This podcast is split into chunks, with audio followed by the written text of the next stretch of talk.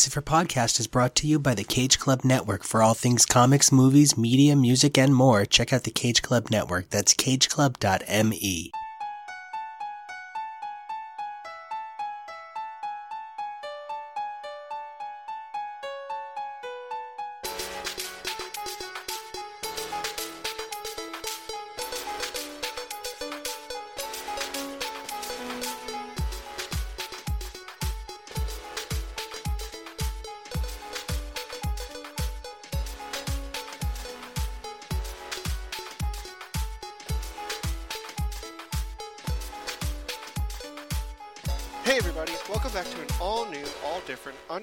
Uncanny X's for podcast, where we examine the Uncanny X-Men comic book franchise as it begins its multi-title 80s expansion. I'm your host Jonah.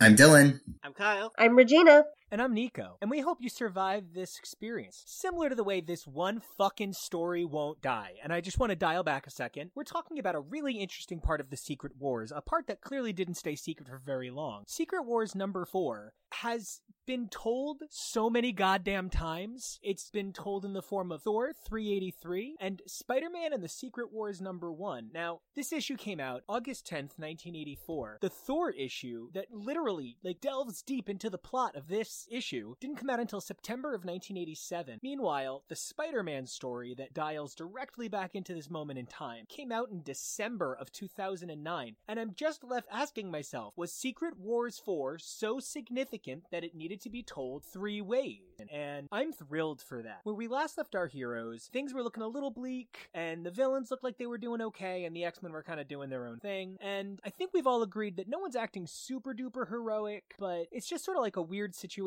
Going into this moment, this very famous cover of the Hulk holding up 150 billion tons, what are you guys feeling? I feel like a mountain is on top of us. Ha ha ha. But actually, you know, all seriousness, I kind of get it. Like, so much shit is just being thrown at this plot, and I don't know that a lot of it is connecting for me. It really does feel like I'm buried under a mountain full of rubble. it's definitely a lot of different things, and the mountain was something that I was not expecting. Yeah, I think that this was pretty interesting in the fact that we're seeing the villains try to be villains and be like, no, we're actually going to kill them. And I don't quite understand certain power levels because I feel like if the Molecule Man really wanted to do something like really dangerous to show off to Volcana, I feel like he could have just ripped their atoms apart one by one. I, I feel like this was like trying to big dick and be like, oh, look at this mountain, but like they're they're the heroes and they have multiple strong guys on their team. I feel like there would, should have been better planning here. You know, Jonathan Hickman does very much agree with you about Molecule Man being absurdly powerful when Marvel comes back to this idea, not necessarily this story, in the form of 2015's Secret Wars. Molecule Man plays an equally large, oh my goodness, look how powerful he is, sort of purpose. But I kind of like that that he's not really planning that well. He's just kind of basking in, look what I can do. I'm You know, fun! he's kind of like that kid in, you know, eighth grade that does something super cool that one time and he just wants to kind of bask in it. And I'm kind of feeling that way about Enchantress too. I'm like, am I in middle school? What's happening here? There is definitely some you can't sit with us going on. It's very Asgardian plastics. That's a really great way to put it. yeah, it really is. And we all know Enchantress would be the Regina George. oh, yeah. You can't just ask people why they're Midgardian. For me, my thoughts is yeah, it's kind of just cheesy that he just throws a mountain on them. Um, I mean, I guess for the 80s, they kind of just wanted to show that this kind of crappy villain could actually do something slight, slightly cool, but also kind of showcase the fact that Hulk can kind of take the brunt of the story on his back, I guess. You know, and that came up in the green room between Kyle and I. I had said to Kyle that while I keep joking that it's Secret Wars 4 three ways, it's actually kind of Secret Wars 4, and then both halves of the story are retold at different points because I think this cover is probably more famous than the actual interiors. The heroes all piled, like jumping out of the middle of the page for that first cover, or Doom Triumphant from the end. I feel like the covers of Secret Wars are significantly more memorable than the actual plot because because a good portion of the story of this issue is I think that we're never supposed to trust women, and I feel like that's a real shit story to tell. I mean, basically, because ugh, even.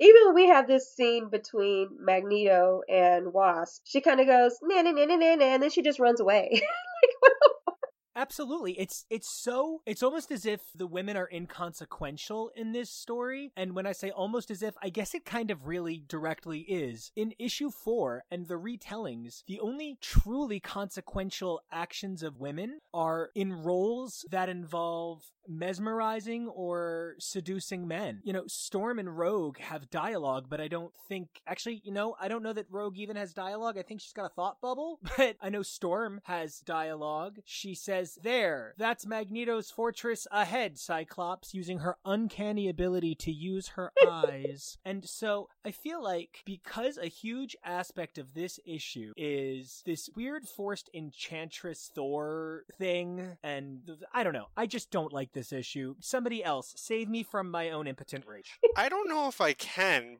I am struggling to find the proper words to describe what exactly is going on in this issue, whether it's this lesson that we're being taught that the women throughout this series, the special series that they put together, are not trustworthy or not given any dialogue whatsoever. I feel like another really forgotten character throughout all of this is Monica Rambeau, uh, the current Captain Marvel during this time, and I'm just like, I, I, I've read a little bit of Monica, and I know she can be really cool and badass and stuff, but like here, ooh, she's basically a sexy lamppost. And that's not even a pun that she just brights everything up. This weird uh, thing with Janet trying to keep tabs on Magneto was not needed, does not make sense, and she escaped way too easily for my personal taste. Now, I will say in the original story, She Hulk basically gets knocked out and contributes nothing. and I'm just kind of looking at this like, wait a minute, she's freaking She Hulk. but in, she should never be underestimated. Absolutely, right. that's a terrific point. So, but in one of the backup stories, she does play a larger role. So I did like that, but I don't think we really needed it because it's over and done with. Do we need to revisit that and try to make it right? I don't know. you know, and that's actually the conversation that I had with with Kyle in the green room. I had said to him that I didn't think that any of these retellings of these two original stories were particularly necessary. But Kyle, you had raised some points about maybe not necessary, but at least entertaining. Definitely. I think that when it came down to things, uh Spider-Man and the Secret Wars was a entertaining retelling of about it. It gave us a slightly different perspective of how things happened and it brought the writing into a slightly more modern style, so it wasn't as wooden as the uh, the original. So I I found it a little more entertaining. And you know, if nothing else, it kind of expands on it. Now, Kyle, you and I are big Thor guys. We love Thor. Dylan, I know your relationship with Thor kind of hinges on Russell Dauterman's Jane Foster Thor, which is a really fair thing. you know, when people ask me should they read Thor, I'm always like, well, as long as you accept that for some reason Stan Lee was under the impression that all Norse gods spoke Middle English, sure. you know, it's very Shakespeare, and I don't know why, but okay. But here's the thing, really fast to my to that. Nobody knows what the Norse gods talked like, and for that matter, you just make it up and fill in the detail. Boom, that's your character. I like that head head canon. You know what? Yeah, that's fine. That's that's we're gonna roll with that head canon, uh, but we're gonna pack that head cannon right back in there for a second because Dylan. I know. So Dylan, like I said, your your love of Thor kind of rests on Jane Thor. So here we have sort of like doofy wing ear hair, flappy flyer Thor, and he, as Jonah pointed out, gets to speak however the fuck he wants. But here, he's going after the Enchantress like super sexually. There's that one really sexually charged embrace where she's like, Could you ever love me, Thor? And he's like, I, I know not. And she's like, Am I not beautiful? And he's like, Without Shirley. But who's Shirley? But so here's my question for you. This whole thing hinges on whether or not you give a shit about Thor and the Enchantress enchanting it on. Do you give a shit? Reading the Thor part of our books for this episode, I like to bring this up every once in a while whenever it comes about in books. I like that the initial like hitting on is started by Enchantress because I mean, like you said, this book came out in 87 and it's nice to see that in the 80 com- 80s comics, they were having a female start the flirting and being all seductive and you know it's enchantress so she's just doing this so she can trick him and fool him but in media in the 80s nine times out of ten it was always a man that was doing something evil and seducing a woman so it's nice that in comic form of media in the 80s that this was happening and it just i don't like that they ended off just flying off together because it kind of, I don't know, in my thoughts of it, it lessens who Enchantress kind of seems to be. I don't know if that makes sense, but it makes sense to me. Well, like, here's the thing. I'm completely with you at this point in time. I'm going to disregard the 90s where they, you know, canonically, he does find her worthy of holding his Mjolnir. So they do bang in the 90s before Ragnarok and everything. So I think it might even be before Onslaught. I can't quite remember when they got it on, but like there is canonical reason later on for that scene to be that way. But I kind of agree with you. There is something underwhelming about the execution of that scene. But I need to pivot uh, from a scene about a woman to a scene, and I need a woman's opinion. Regina, your favorite thing in the world, as far as I can remember, is uh, brutally beating people. And so, I don't know if you noticed, there's these two pages back to back in Thor. One of Thor hitting Titania, and then one of Thor hitting the Absorbing Man. And all I can think to myself is that was some equal opportunity, like pummel fucking. Like, like that was just like they're both getting hit so the same way. Thor hits women the same way he hits men. And I think that's also a victory for 1987. because I was like, holy shit, he hit her like a dude. but at the same time, exactly, she was coming at him like a dude. So what do you do? You treat her like a dude. you do that dude smackdown. Hell yeah. And she's not, you know, she's not some weak, simpering blossom. It would be different if it was, you know, if he was hitting Kitty Pryde, you know, if he could hit Kitty Pryde. But it's just really awesome that his smacking her is like more than half of an, an of an entire page. Like Titania's lifeless body just takes up so much post punched room. I'm pretty sure the focus was supposed to be on her boobs because she kind of has them pimped out as she's being tossed away. it's very domino of her. uh, two quick things I want to say about Thor real fast. First off, the Enchantress's sister named Lorelei why does one of them have the name Enchantress and the other is just Lorelei? What kind of Lion King Mufasa Scar thing is this? That's number one. Number two, how dare the Enchantress come for her sister turning a man to stone? Because if our fans remember, in Dazzler number one, the Enchantress turned a suitor into a tree. so. So for her to be like all high and mighty, like, you shouldn't be doing this, blah, blah, blah, I'm better, I almost got my And if I may, kind of those were written by the same motherfucking person. I'm with you. I need to actually like just give a real quick shout out though. I think those last few pages of the Thor book are just beyond beautiful art wise. Just like really, really excellent, uh, high quality art for 1987. Something that I feel a lot of people acknowledged was toward the eight, end of the 80s. DC with their new format, their prestige format, and their deluxe editions had moved toward things like Sandman and Arkham Asylum, and you were seeing this rise of powerful new storytellers telling stories in very very different ways. And Marvel had trouble making that transition. There would be projects here and there like Moebius's Silver Surfer, but you just didn't see a lot of Sienkiewicz doing Elektra Assassin. And so this is a kind of rare example of Marvel really, for me, stepping the quality of art to a really new place. And I just needed to put that out there. I think there's something really subtle about what Ron Frenz did here. And anybody who is a fan of like the MC2 line, so things like Spider Girl or J2, Wild Thing, or the Uncanny X People and A Next, all of that, that's these guys. That's Tom DeFalco and Ron Frenz kind of keeping that vibe going. They would also go on to do a son of the original Thunderstrike title, which was a lot of fun. And, you know, there was a, a real clamor for that kind of retro storytelling. So it was cool to get to see them do a little bit more of that a little bit later on. Well, I just wanted to note that Enchantress is just Enchantress is just a code name. Her actual name is Amora. Ooh. Ooh. Kyle with the Norse knowledge. What? Agreed. Lorelei, you know, has the whole redheaded stepchild syndrome, or at least the redheaded stepchild look. So that's why she gets that name. Okay. Thor is filled with so many like actually literal redheaded stepchildren. Um, for instance, Angela. So Oh, I forgot about that. Yeah, she's like actually quite literally a forgotten redheaded stepchild who goes by a different name. So I think it's important to keep that in mind.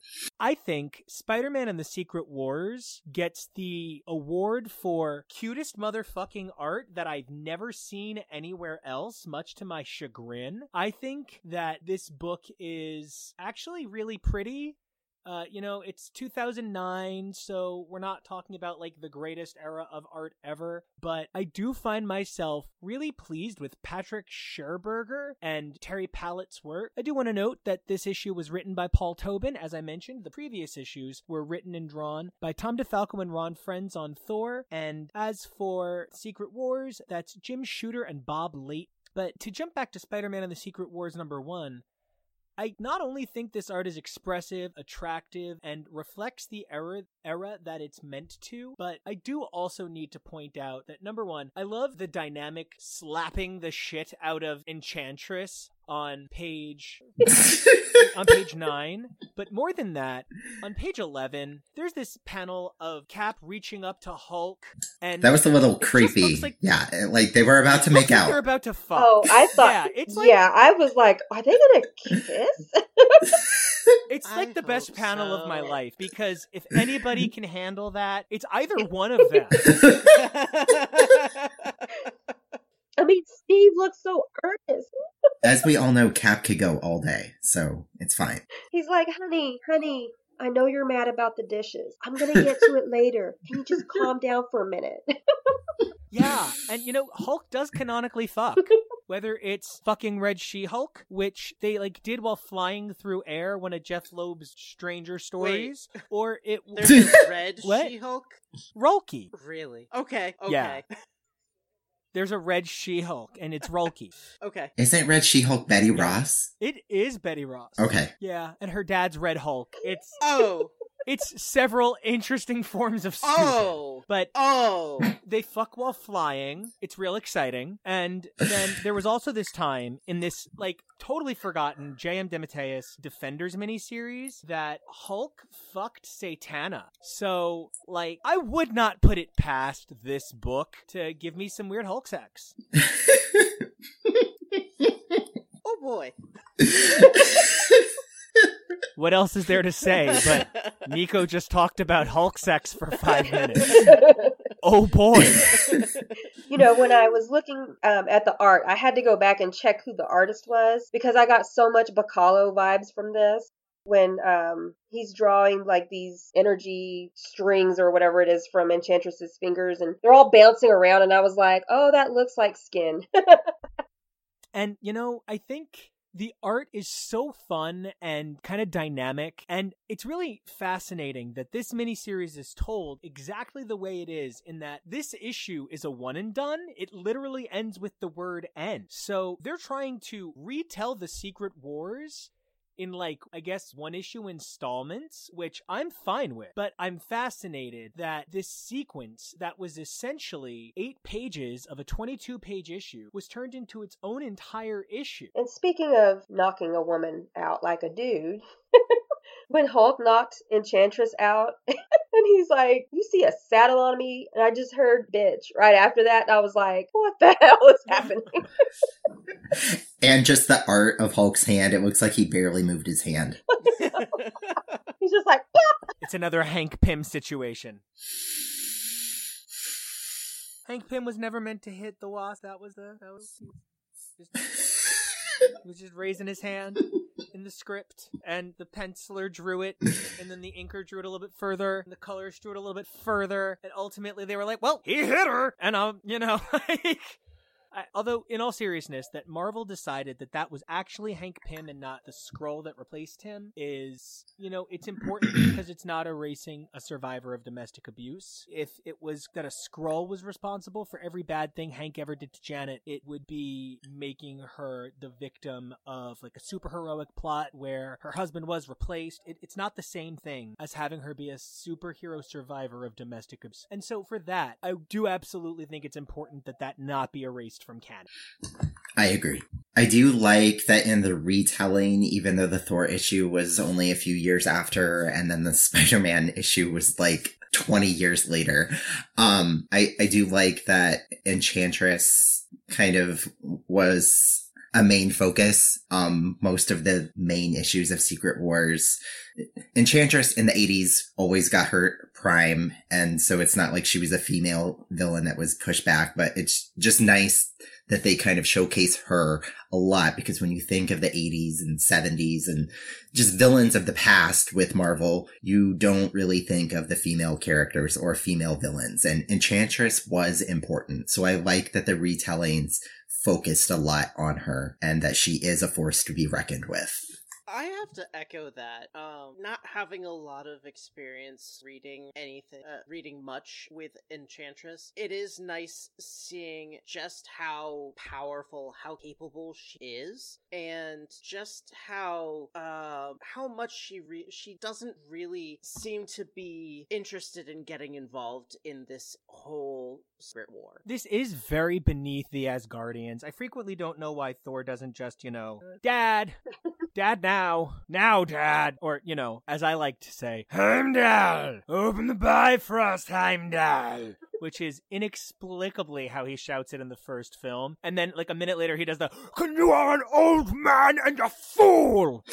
and there's that look on Loki's face, like he's about to shit himself. And he goes to say, Father.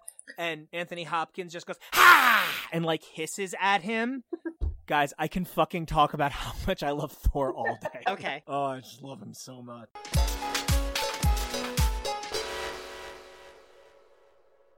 Jim Shooter, in an attempt to make, I, I, I like, because here's what I don't understand. Like, maybe I'm not straight male enough or something, but when I, I think about this story, I'm like, this doesn't make Saj look like a woman torn between two men.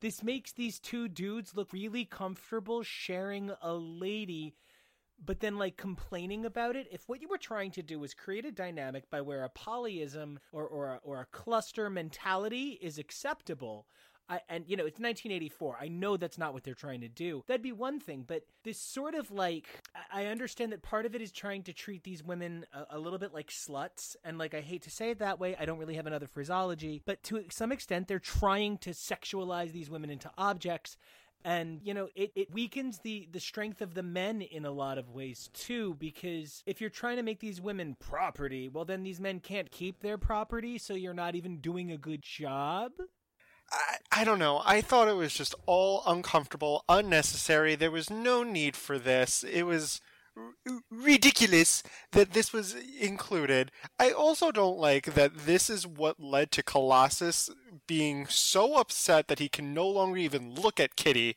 and it damages their relationship for I don't know how many years in comics.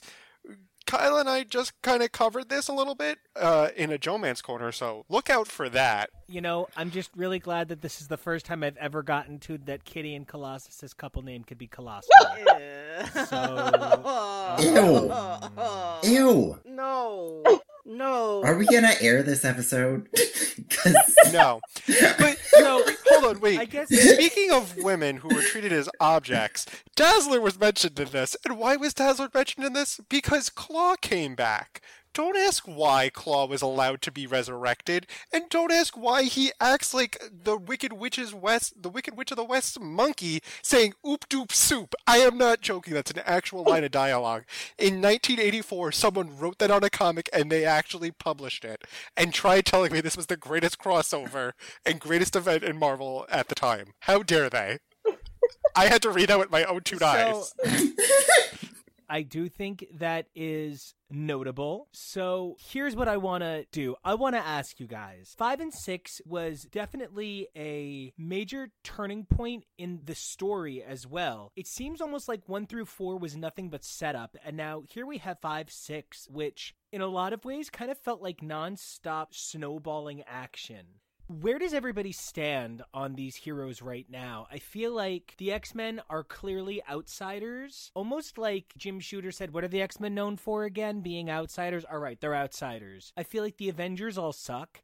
And the villains are all working together way too well, except Molecule Man, who's finally like, yeah, that's right. I said horse dick. Like, I mean, Molecule Man is like, check me out, I'm big. I did all the roids and and I'm so big and I have silicone balls and I need you guys to Oh my God, I'm speak- Oh, he had Like- one of those like silicone pump dicks that are like always Oh, hard. No, no. Speaking Oh. speaking Yes. of balls, I can't remember if it's issue five or six, but just like when they go and look to talk to the wrecking crew, they're all just like hanging around playing with giant balls and rods and the balls are blue and it was just really really kind of odd i mean i'm i'm happy that absorbi absorbi man was there but like everybody was playing with balls and like steel pipes and It's funny that they're called the Wrecking Crew, but I don't see them wrecking anything. You know, I don't know how I haven't brought it up more on this show. One of my favorite comics of all time is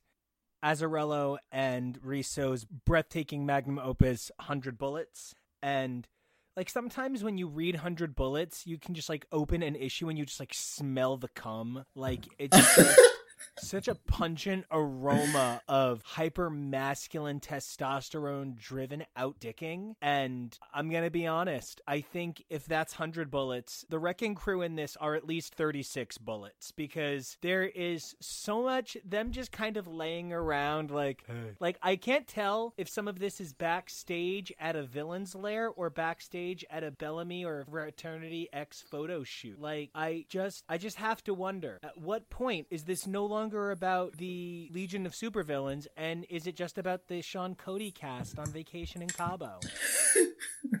I think all of the men that are in this lineup, though, are way too big to be in Sean Cody. But anyway, Okay, so you think they're more like men.com Yes. guys. Yeah. and that and that makes me Okay. that makes me Okay. very happy. Regina, how do you how do you feel these guys fall on the gay porn spectrum? Oh, they are super into it, baby. they are into like some kind of mud wrestling porno. Regina, your your daytime job as like a gay porn hype lady on the side is it's not that good.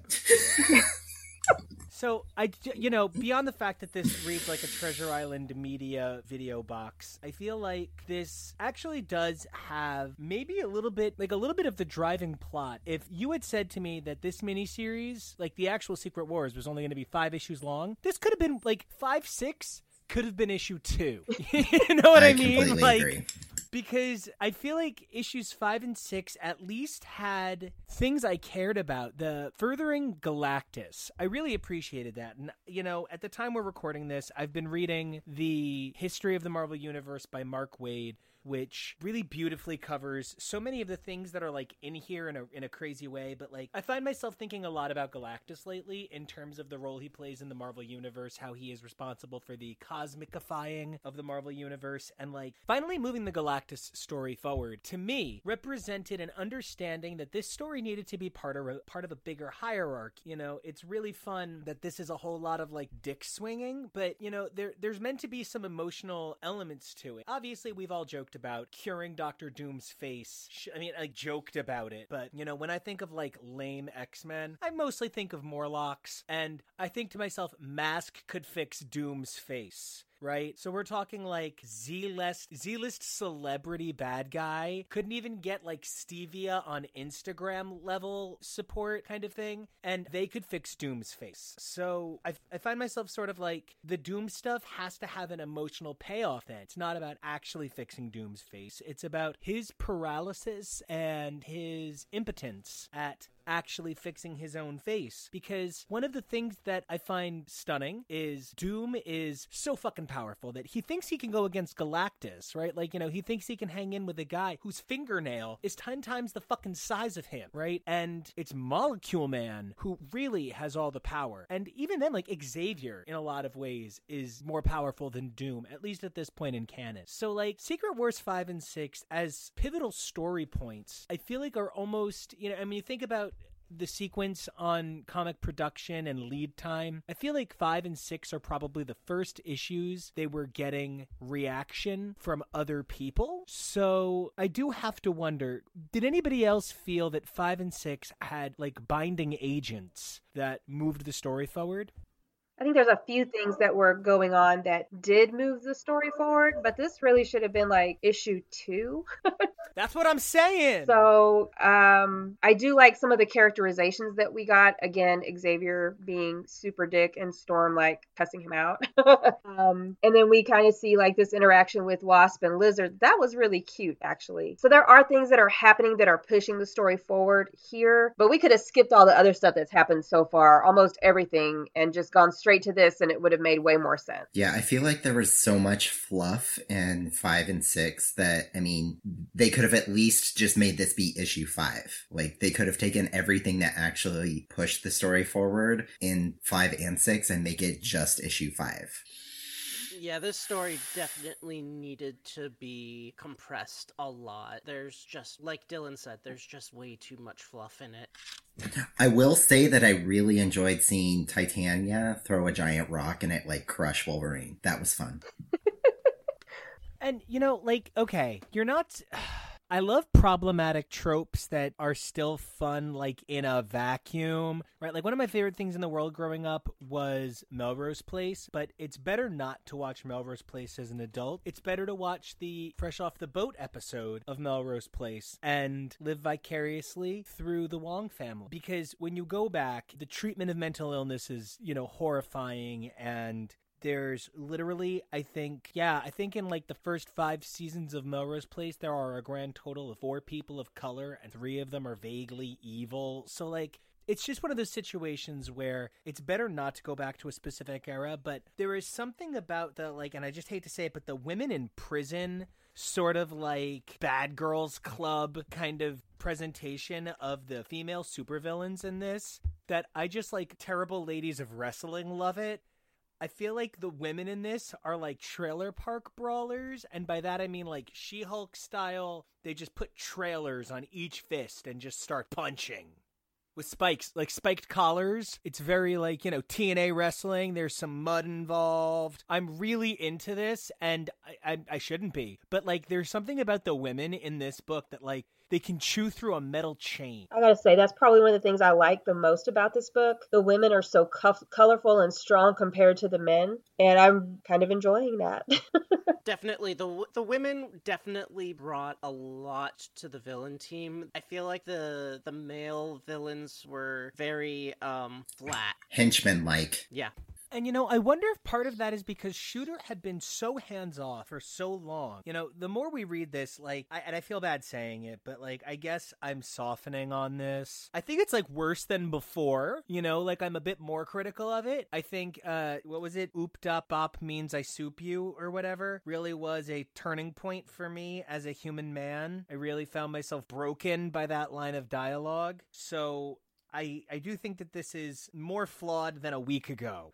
But I maybe find it more like more endearing than I did a week ago. There's if you've ever read Sandman, there's this incredible issue that involved the King of America. And it's a really beautiful, touching, kind of heartbreaking issue. And there's something the gang that can't shoot straight about this book. And it's kind of the proto crossover. Don't get me wrong. DC had actually been doing proto crossovers for decades. DC had created this beautiful shared universe, and they were willing to play in and out of it well before Marvel was capable of doing so. But these guys are doing something really clunky, really different, and really new. So for all of the loving jabs we are taking at it, you know, they were trying to figure out how to tell something that we still struggle to tell. But the way they told it generated so many stories to come. Whether it was Secret Wars 2 a year later, which has absolutely nothing to fucking do with the story or it's Secret War in 2003, which has nothing to fucking do with this story, or it's Secret Wars in 2014, which only at like its barest elements has anything to fucking do with this story. So, you know, it's hard to really say halfway through how I feel about Secret Wars because I think its historical importance is way more significant than its standing value. I also think that there's, I would say, four really key things everybody walks away from Secret Wars with.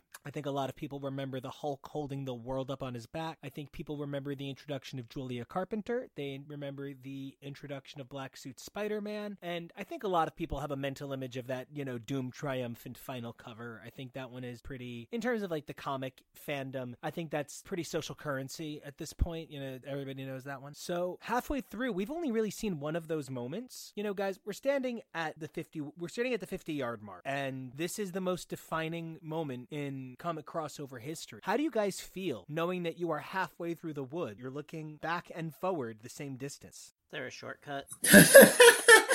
Ah. Sorry, was that a little too mean? That's a great answer. no, I glib but reasonable. I hope that the next several issues move at a better pace, but I do want to mention on the very last page of issue 6 we see a shadow and I think I know what that means and I hope it means good things. I really completely disagree with what Kyle said. I wish there was a shortcut or just will this end ever?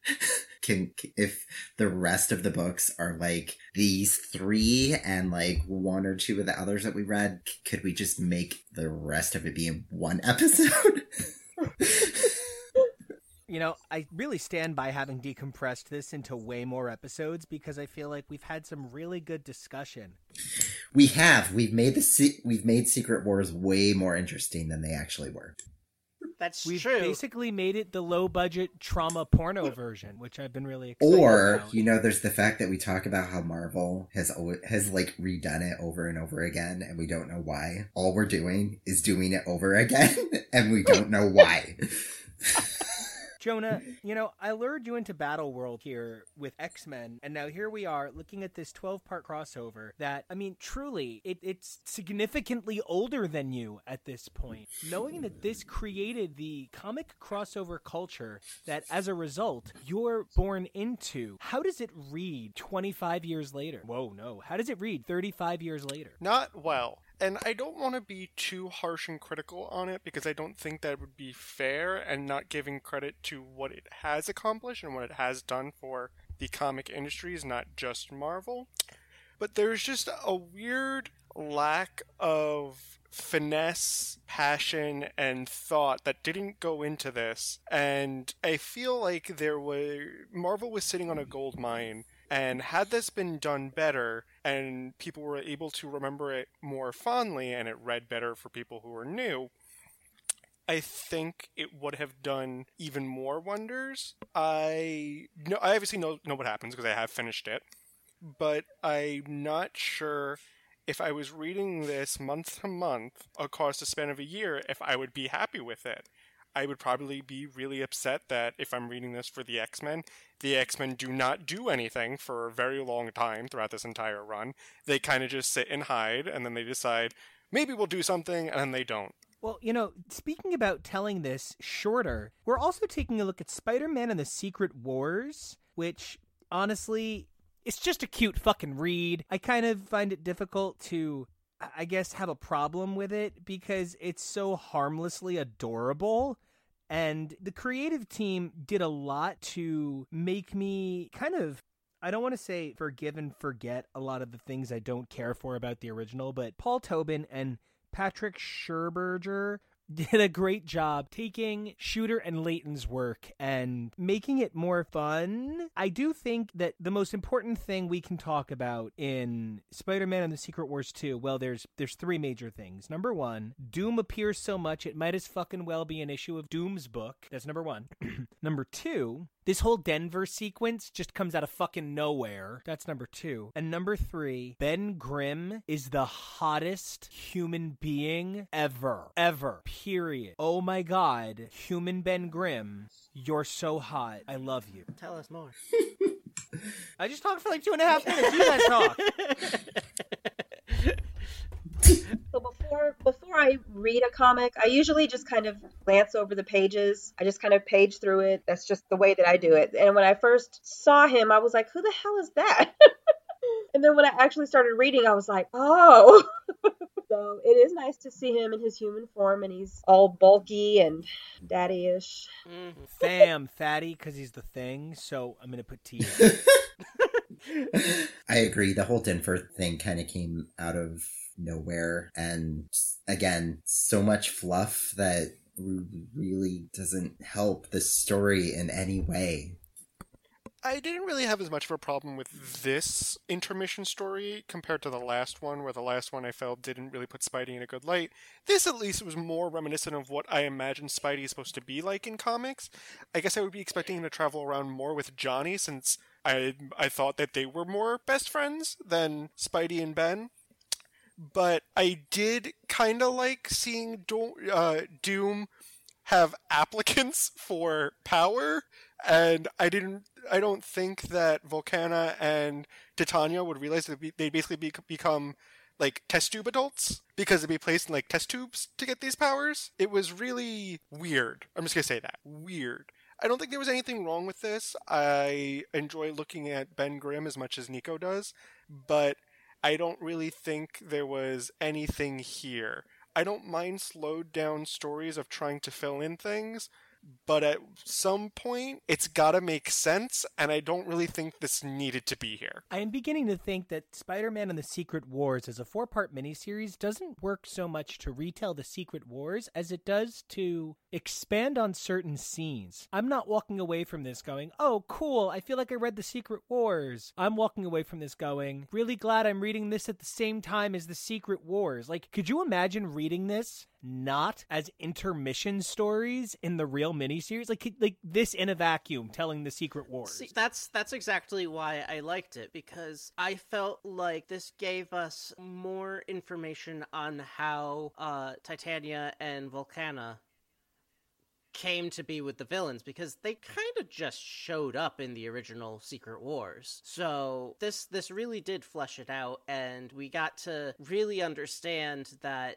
hey, Denver is actually here, instead of fi- finding that out once uh, Titania and Volcana appear and Spider Woman. Does anybody else feel like, though, that you really can't read one without the other? And I know one existed without the other for like, you know, 25 years, but like, I think they really need to go together. One of them is definitely the other one's guardian. I agree. I think in our reading of this and having the Spider-Man and the Secret Wars added to it, it helps me not want to say that I don't want to do this show. So, oh. uh, they are really helpful. Like Kyle said, it, in, in the original Just Secret Wars books, Titania and Volcana do kind of seem like they kind of come out of nowhere. Like, hey, we have female villains too, besides Enchantress. But this helps flesh that out.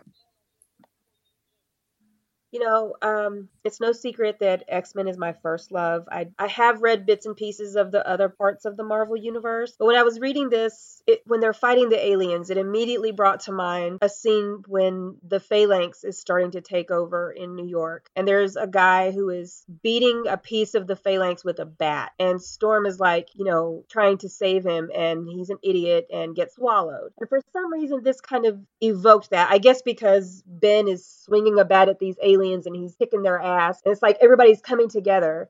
And it just, for some reason, that just made that connection for me. You know, this is one of the reasons that I guess the X Men are always outsiders. Because if this had been an X Man, I don't know that we would have gotten this same scene of them trying to protect humans from the aliens. Everybody's working together. Spider Man says, We fight together. Everybody's got each other's back, literally we don't see that very much with the X-Men when they're facing a threat and there's human lives at stake. And I just thought that was kind of an interesting contrast. I don't think it was intentional, but that's just where my brain went when I was reading the book and looking at that specific scene.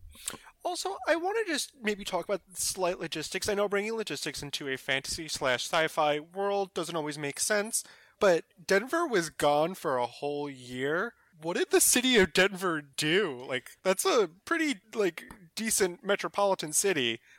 Like like like did they I, am just like did they run out of food? Did like what, There's happened? no trucks bringing the toilet paper, man. yeah, like, like what if they ran out of supplies? They can't go get more. The Beyonder provides. The Beyonder provides. someone who is crazy would be standing out in the middle of the street with a sign, like you know, like those doomsday people.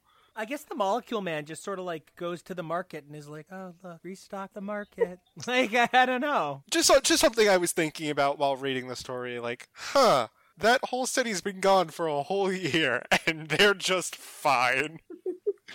well, I mean, they're not fine. They're getting attacked by aliens, but that's beside the point. when isn't Denver fighting aliens? Good question.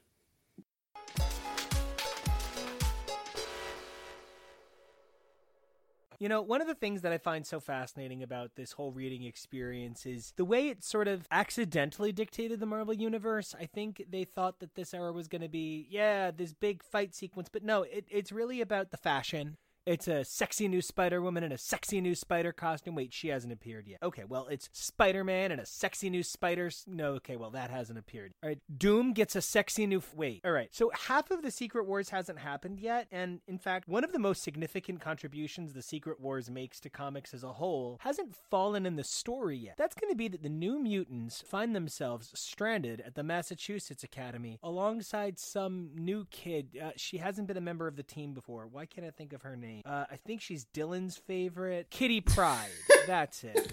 So, we're going to read a quick detour in Massachusetts before returning to Battle World. After we take a look at the New Mutants, we're going to jump back to the Secret Wars and we're going to take a look at finally the introduction of the Black Suit Spider Man and the Black Suit Spider Woman, which is actually really entertaining because Spider Man's suit is based on Spider Woman's suit, like canonically. So, it's hyper amusing that Spider Woman number one, Jessica Drew's suit, is based on Spider Man's suit, but Spider Man's black suit is based on Julia Carpenter's Spider Woman number two's suit. You're all fucking welcome. I have to say that I am really looking forward to the new Spider Woman and seeing Spidey's new suit, so can't wait for that. How about you, Regina? I am absolutely thrilled. We are going to meet Spider Woman. She's one of my favorite non X Men characters. I've followed her for I don't even know how many different comic books that she's been in that I've been reading over the years, so I'm very excited about that. I'm glad I got to see Spidey fighting with Betty Grimm. so I'm hoping to continue to see what unfolds, hopefully at a better pace. Probably not, but let's see what's going to roll out next time. And that's where I'm at for right now. Until next time, you can find me on both Twitter and Instagram at Drantis82. How about you, Regina? You can find me trying on my fantastic spandex Spider Woman suit on Instagram and Twitter at The Red Queen of X and on Facebook at The House of Goblin Queen. And you know, Regina, not that I would ever infringe on your Spider Womaniness, but if I could just get like you being Spider Woman and Demanda being Spider Woman because Demanda has the most fantastic Julia Carpenter costume as well. Like if I could just get like that double Spider Woman trouble, I would oh die. God, that sounds great. So you know, Dylan, Dylan, Delano Cookie. Wait, what? I, the runways of Dylan. I um. I lured you onto this show because I was like, we're gonna get to Warpath soon, and you know, I'm I'm so excited that he's finally fucking here for real. Jonah, you've had just a little taste of him in a classic X Men story, and we're finally at the true debut of the Hellions, and you know, now there's a new team of Hellions, and they're running around every title guys i'm so excited to finally be fucking here and we're like we're like a hard dick's distance from the Sienkiewicz new mutants era and i could not be more thrilled boys we're on the precipice of greatness Finally, I feel like it was almost a year ago that you asked me to be a part of this because you were almost at Warpath. And I was like, oh my god, that's great timing to join. And it's been a year. but it's because every time i say we're going to do the secret wars in one episode i make it seven True. And then there was that whole, you know, House of X became very popular thing last fall. Anyway, I'm having fun besides, you know, Secret Wars and Contest of Champions. But yeah, I'm having fun. It's as um, the artist Stefani Joanne Angelina Germati. Nope, Germanotta. Hold on, I have to redo that. I ruined the bit. Did you just say stephanie angelina jolie german nazi oh my god. Basically. No, but that's now my full new drag name. No, Stefani Joanne Angelina Germanotta said, I am on the edge of glory when it comes to the good books that are coming, and I know I'll, I'll get there, and it'll be all great, and that was a long-winded joke for me to just make a joke about Lady Gaga. Well, guys, I'm I'm just I'm just pissing myself with excitement. So, Dylan, until your Prince Boy is here, where can we, where can find Everybody online? can find me on Facebook at my X Men Facebook group that Regina helps me moderate. That is called House of X. Or you can find me on Instagram using the name of my love, Warpath underscore Dylan. That is Warpath underscore D Y L A N. Jonah, where can everybody find you? Being very excited to enter the Massachusetts Academy and being one of Emma's subservient students that she calls a hellion, which I it's not something you would should call someone or a great team name. Or you could also find me only ever saying for the rest of my life, oop doop op soup on Twitter and Instagram at Peak Jonah. Do you not want to know where you can find me? Do I, I don't I I don't normally do it on 80s Mutant Mania. Don't No, I. I thought I only do it for uh we are Krakoa- we are we are Krakoa. do it here, do it now, because I don't feel strong enough to do it on my own. You sound like a Final Fantasy character. yes, he does. That was on. I was being adorable. Final Fantasy characters can be adorable and dramatic. That's what I was saying. It was on purpose. Nico, where can everybody find you? As always, you guys can find me all over this amazing network. Mondays and Thursdays on X's for podcast, whether it's Thursdays on Throwback Thursdays, 80s Mutant Mania, or Mondays on Modern Mondays, We Are Krakoa, where we take a look at the X Men from every angle. Don't forget on Tuesdays to check out HTML, where Kevo and I cover the Star Wars universe, among other franchises. You can also find me over on WeAreKrakoa.com, along with the rest of these amazing guys, talking X Men, writing articles, and putting together read orders, and over on Instagram at Nico Action, N I C O A C T I O N N. Guys, until we return to the magic that is Gray Malkin, to head over to the Massachusetts Academy, which, by the way, I'll probably put up pictures of my Massachusetts Academy bag because it's just so fucking good. It doesn't even make sense. Uh, I just love it so much. It's so great. and until we return, for me to show off my stuff, I guess, we'll see you. Bye. Bye. Oop op soup.